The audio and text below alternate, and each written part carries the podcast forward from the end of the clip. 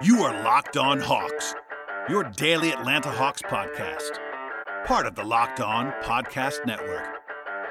Your team every day.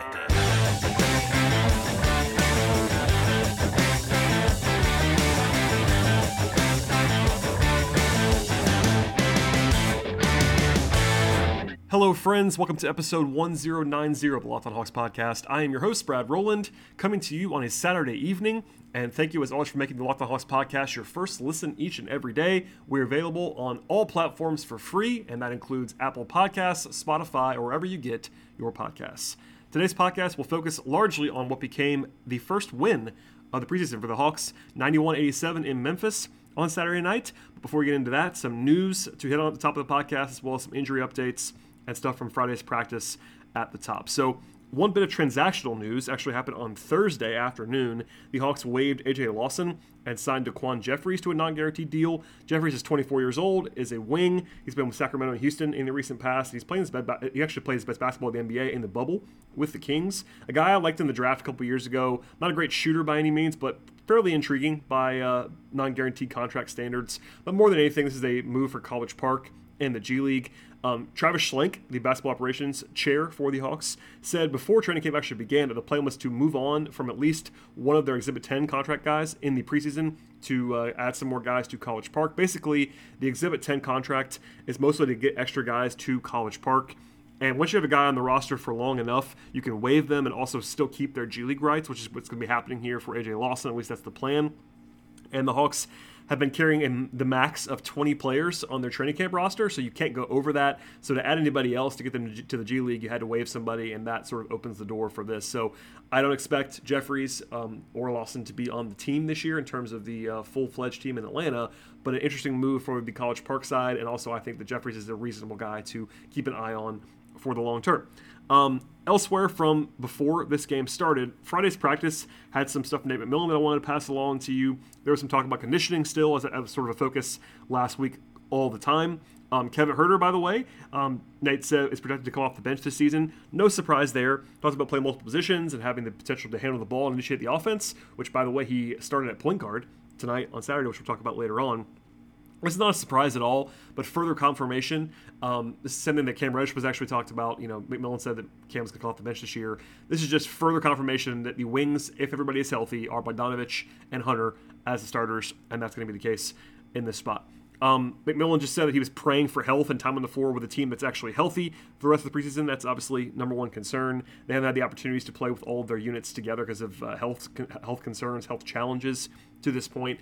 Um, on the injury front, uh, Delon Wright and Trae Young, neither one of them did anything live in practice on Friday. They're both listed as doubtful for tonight's game on Saturday, and neither, neither one of those guys actually played. No reason at all to push either of them. It's the preseason. Delon Wright's a veteran. Trae Young is, of course, a franchise player. No reason to put those guys out there. By all accounts, Trae looked fine in warmups today, just kind of getting shots up, and I think he'll be uh, on track to play when the games actually matter but no reason to push those guys, and I like that decision.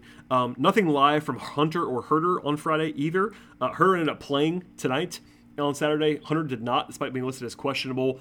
Uh, McMillan did say that it was precautionary in nature that he did not play in practice on Friday, but he did report that actually Hunter had some soreness in the knee. That's all I know right now at this point in time. That's not great for Hunter, given that knee's been giving him trouble for quite some time now, but we'll know more as this week continues. The Hawks don't play again until Thursday, so some time in between uh, to get some updates and practice stuff.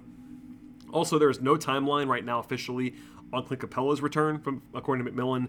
He does not anticipate him being ready for the preseason at all. So there was a thought that Clint, Clint might be able to play at some point um, in the finale, but that's not going to happen according to what Nate was talking about. Um, at this point, I'm kind of assuming that Clint might miss some time in the regular season. They've not said that flat out, but because he's not done really anything, according to McMillan, with the team in terms of live actual contact, he's been around, but not playing in the live portion of practice that means uh, you know the Hawks open up in less than two weeks. It would kind of surprise me at this point if he was able to play at least with any like full go at the outset. But uh, that's something, that's something we'll keep an eye on in the coming days. Also, last thing on this on tonight's game that's not actually in the game, but just pre pre-game stuff. Uh, the starters for this game were Kevin Huerter at the point, Bogdanovich, Solomon Hill, John Collins, and Gorgui Dieng People were asking me about that, why they wanted to try that with Kevin Huerter at the point instead of like starting Sharife Cooper or Lou Williams. Um, they could have started Sharife, obviously. I think um, particularly with the fact that Solomon Hill started and with the fact that Huerter played the one, it's about roles. Um, Nate McMillan is big into keeping guys in their roles. For example, um, he's talked about Cam Reddish playing in every preseason game, but also he's going to be a bench player this year for the most part at the beginning of the season. So maybe we want to keep him there instead of uh, instead of Solo. I think that he will obviously play more than Solomon Hill when the lights come on, but obviously want to keep him in that role at least according to what McMillan wants wants to do. And same thing with guys like Lou Williams and even Sharife is that maybe you don't want to start those guys and Lou's kind of used to his role at this point in time, but no reason to shake that up. And maybe also just some um, opportunities to expose Kevin Huerter having the ball in his hands more often it didn't really bother me too too much, but I know that was some question that I was getting throughout, like why they didn't just start Sharife, and you know Nate didn't just expressly say that, but uh, at the end of the day, Sharife played well at the end, and we'll talk about that as we get into the game in a second. But before we get to the game stuff on today's podcast and the rest of what's transpired between Friday and Saturday, a word from our podcast sponsors today, and the first of which is Sleeper. In 2018, the fantasy sports experts at Sleeper realized that fantasy basketball was broken. Games were being won and lost based on whose players had more scheduled games that week, and it made no sense at all and required very little strategy. So in 2020, Sleeper released a brand new way of playing fantasy basketball, and it's called Game Pick. It's only available on Sleeper. In Game Pick, owners pick a single game per week for each starter to counter the team's total score, ensuring that an even number of games are played between opponents. The days of losing because your opponent's players had more scheduled games that week are over, and so is the fact that you have mindless daily busy work in the previous environment, and if you're giving up halfway through the season because of that busy work, those days are also over. In game picks, you pick one game per week for each player based on all kinds of factors from player matchups to home versus away, opponent's defensive rankings, pace of play, and much more. And all of that adds up to more strategy and less busy work. Whether you prefer redraft, keeper, or dynasty leagues, Game Picks has you covered. Sleeper has cracked the fantasy basketball code. If you play fantasy football, if you prefer building out a weekly strategy versus daily busy work, you're going to love Game Picks. If you can download the Sleeper app right now and start a league with your friends today, you will not be disappointed. Sleeper's one of a kind game pick is the most strategic fantasy basketball experience in the industry. Check it out and download the Sleeper app today. All right, let us dive into what transpired on Saturday between the Hawks and the Grizzlies in Memphis. And as I said a few times already the last couple weeks, this is an exhibition game. I'm not going to go quite as crazy and deep as I normally would on this kind of follow up podcast, but still planning to get into on the show. Um, this game started with a very strange tip off. It actually got ricochet, ricocheted around to uh, the Grizzlies center, Xavier Tillman, who finished a layup in transition. Very strange play. Um, they started working out with um, Huerter on the ball at the outset of this game. They went to Collins in the post a few times early on in this game, and also with a half to, to Glenn Willis of Peachtree Hoops, who pointed this out before I did even. Um, Collins was able to get to his left hand, his left shoulder, um, a few different times in the post, and that's sort of death for the defense. If he's able to turn over that shoulder and use that little jump hook that he has, or that turnaround jump shot, it's uh, it's money for John. Um, there was a nice drop off pass from Bogdanovich to Gorgui Dieng in the early going. The Hawks, though, had some turnover issues throughout this contest. They had five in the first eight minutes. That's a lot of turnovers and Memphis was playing very fast and um, jacking up a lot of shots. The Hawks managed to slow it down as the game went along, but offense was not exactly at a uh, at a uh, firing pace in this game on either side for the entire contest. Um, rotationally, they went to Danilo Gallinari and Cam Reddish as the first two subs. No surprise there; those guys are key reserves for for the Hawks. They came in for Dieng and Solomon Hill. They brought in Lou Williams from there, and I was actually not sure that Lou was going to play. Uh, Lou was not on the injury report in the last game in Atlanta and ended up not playing. Obviously, he's a veteran, doesn't win a whole lot of seasoning, but he ended up playing a decent amount in this contest. Then they brought in Sharife and Jalen, um, the two rookies. Um, actually played Sharife Cooper with Lou Williams for a while, which is kind of funny. That's not a, a matchup that I would love necessarily in a, in a, normal setting, but no harm done in the preseason.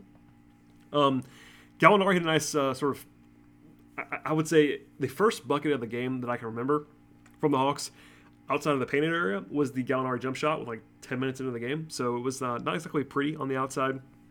Um, Lulo had a nice little stretch where he looked pretty crisp offensively.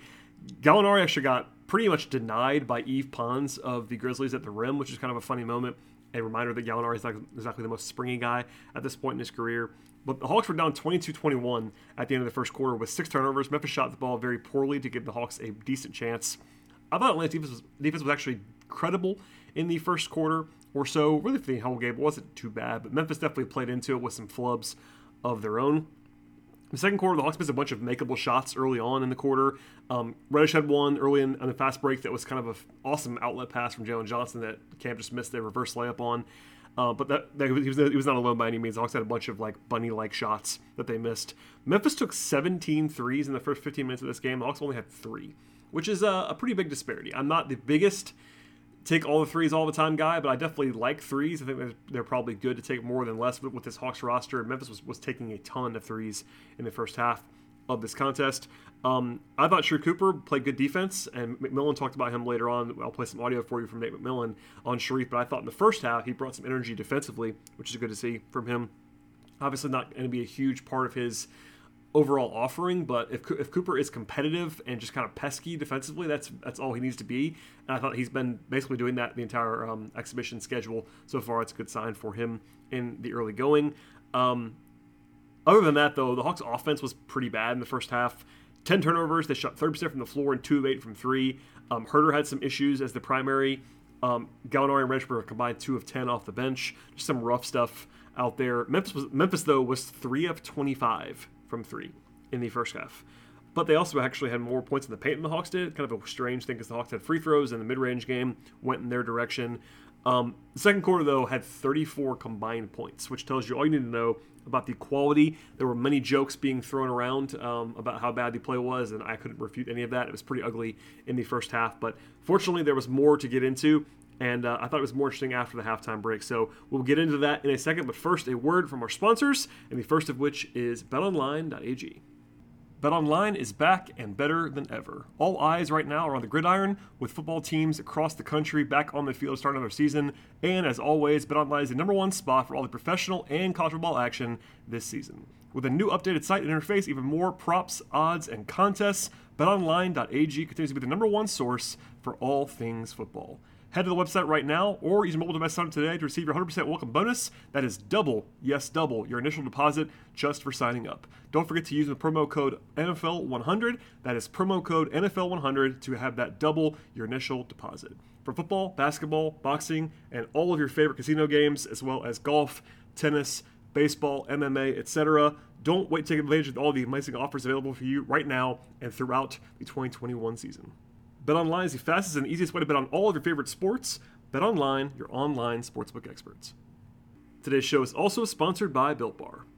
With Built Bar, there are so many delicious flavors that there's always something for everyone, and honestly, it's difficult to pick just one. If you talk to a Built Bar fan, they're always passionate about their favorites, but for me, I have more than one, quite frankly. If you don't know all the Built Bar flavors at this point in time, you're absolutely missing out. They have coconut, they have cherry barcia, raspberry, mint brownie, double chocolate, salted caramel, strawberry, orange, German chocolate, and my personal favorite has to be cookies and cream. It's been that way for a long time, but even with my affection for cookies and cream, there are other options that are honestly just about as good, and really they're fantastic for everyone that enjoys Built Bar.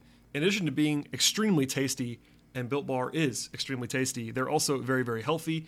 They have 17 to 18 grams of protein. The calorie range is 130 to 180. They only have 4 or 5 grams of sugar, and they only have 4 or 5 grams of net carbs. Amazing flavors all the way across the board. They're all tasty, and they're all healthy. If you order today, they get the grasshopper cookie or the raspberry or whatever you like. And if you go to built.com and use the promo code locked on, 15% off your order with Built Bar. Use the promo code locked on, 15% off at built.com.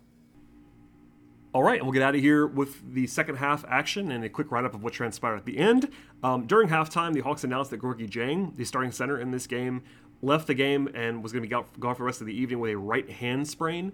Tough to tell how serious that is at this point in time for Gorgui.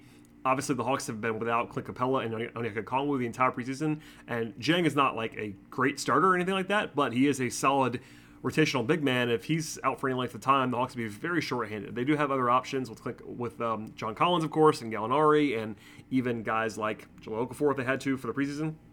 But they do, they do need Dieng to uh, be around, so that's something to keep an eye on in the next couple of days. Also, Jahlil Okafor started in his place and had not played in about a game and a half for the Hawks, so that was uh, interesting to me.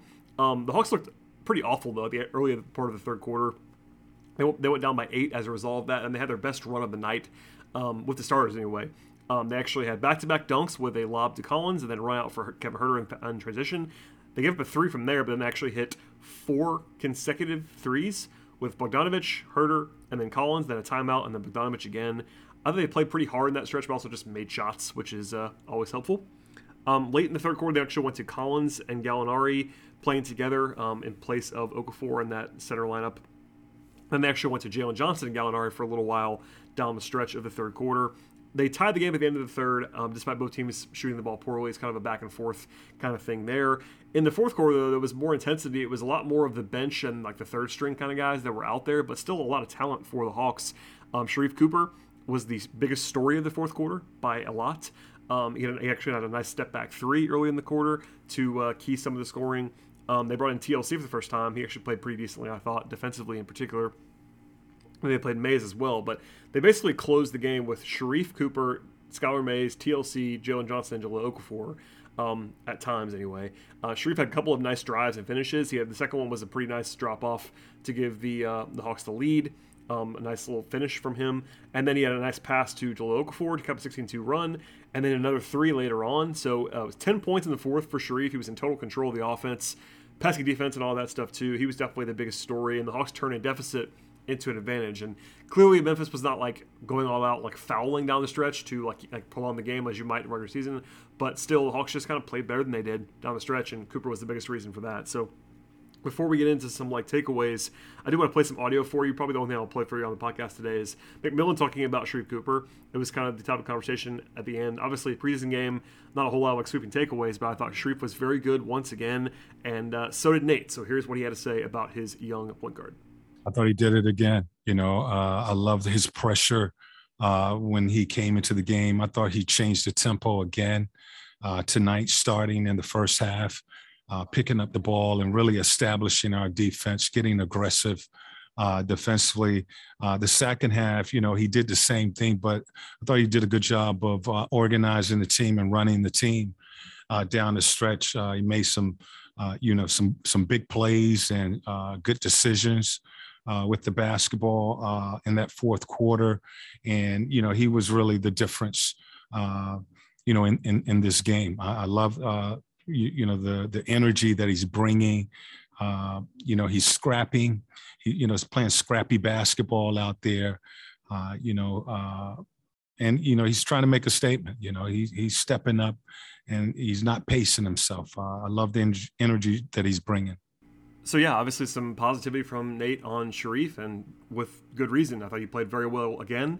I don't want to overstate it either. I mean, I, have already seen Hawks fans like calling for him to be the backup ahead of Delon Wright and Lou Williams. I wouldn't co- quite go that far, but I think Sharife is a fantastic talent and someone that I'm excited to be in the pipeline for the Hawks. And uh, he played very well in this game and finished up with 10 points, four rebounds, three assists, three steals. Um, only two, only two turnovers. Had, was actually plus seven in the game and efficient as well. So he played very well in this game and lots of good signs for Sharife. I thought Skylar Mays played well in, in a short period of time, five points in six minutes. Um, had, had, an assist and a steal as well. Uh, Lou Williams looked crisp with eight points in 17 minutes, had three uh, rebounds, two assists, and a steal in his own right. Um, elsewhere, let's see what happened. Uh, J- Jalen Johnson was pretty quiet, did not score 16 minutes. I thought he was okay, had some nice flashes, actually had a block shot, but wasn't fantastic by his standards. Um, Gallinari, you know, very on brand in some respects. Got to the line six times, most on the team, 11 points on uh, 10 rebounds, but also was only 2 7 from the floor. And defensively is not giving the biggest effort right now in the world. I know Glenn Willis made a joke about it as well, like not changing ends a whole lot um, at this point for um, Gallo, but he's just running into form. No issues there. And last guy on the bench, Cam Reddish, uh, struggled, I thought, offensively. Um, not only just the shots, like he was 3 14, 3 14 from the floor and 2 of 9 from 3, it was the shot quality um, in some ways, similar to the other night, where in the first half he took a bunch of bad shots. Second half a little bit better in terms of the shot selection. Um, tonight it was more of the first half, um, taking a, a, bunch of bad shots, and uh, he actually made his last shot, and it was beautiful. Like it was a catch and shoot on the left wing, um, in rhythm, just an open, good look. But before that, he had taken a couple of step backs, and um, it's I get it more when he's hot, and when he's not hot, and still doing that is kind of the frustration part. So I still think that his shot diet from the preseason has not been great. If you want to be optimistic, you would say that it's preseason. You want to just kind of do your thing, and I, I totally get that. But I do think when the lights come on, you don't want Cam taking a bunch of like whirling fadeaways, step backs, all that kind of stuff. So that's something to watch. Defensively, had some flash plays as he always does. Had a nice steal, was active and all that stuff. But I thought he was pretty poor offensively in this contest. Um, starting lineup wise, Solomon Hill was in pretty much a zero offensively. Did have three assists, which is good good to see, but um, was not getting guarded a whole lot um, offensively in this game. Uh, Gorgui Dieng only a half of play, but four points for rebound. I thought he was totally fine.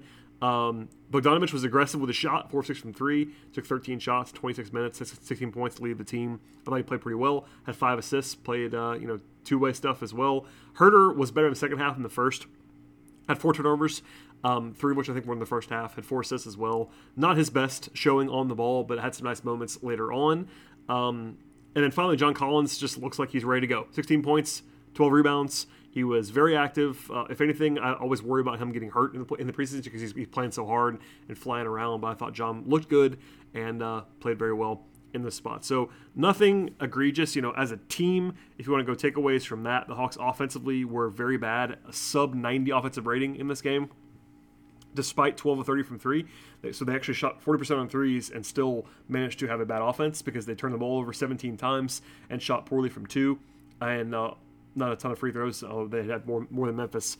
Memphis shot 22% from three on almost 50 attempts, but the Grizzlies took 50, sorry 16 more shots than the Hawks did and still lost because they just shot the ball so poorly. So not a whole lot to uh, write home about in terms of the overall stats and overall performances, but I thought they were competitive defensively in this game. The Hawks were, and also offensively um, made the plays when they needed to with Sharife in the fourth quarter to get the win. And, you know, obviously it doesn't matter a whole lot if you win games, but once the game is happening, guys want to win and you're trying to win. And they were able to go out and uh, do that at the end. So um, from here, the Hawks actually have a pretty long break uh, before a pretty long break. So they have their next game in the preseason is actually their last game and it's going to be Thursday at home against Miami. So as I record this, it's Saturday night into Sunday, so they'll have Sunday, Monday, Tuesday, Wednesday to be off slash practice. So four full days to get ready for their last um, exhibition contest at home, and then after that they'll have a full week because they don't open up until the following week. So essentially, the Hawks have one game in the next 11 or 12 days. That's a nice little break, but at the same time, McMillan's not going to give them a break. He's going to be trying to get them in shape. Um, there'll be some conditioning stuff, I'm sure, and they'll kind of just be tuning up injuries. You want to obviously get Trey Young where he's ready to play and DeAndre Hunter see what happens with with, with, Capela and all that stuff. So, um, yeah, it'll be busy, but also not in the coming days. So only one game next, uh, this week, and then uh, the season begins the following week. Still, we'll be all over on the podcast. I'll have some guests lined up to join the show in the next week and a half, two weeks between these, uh, uh you know, this time without games. But lots to get into, and I'm excited about the season starting. We're less than two weeks away from actual games that matter, and we're counting down the days on this show. So please subscribe to the podcast. Please tell a friend about the show, or maybe tell two friends or three friends or your family. Anybody likes the podcast, uh, anybody likes the podcast at all, or Hawks podcast, or just the Hawks in general, share the podcast with them. Hopefully, they'll get to uh, know the pod and join this uh, fellowship of people that enjoy the Atlanta Hawks. So there you go on that. Rate, review, subscribe, and we'll see you next time.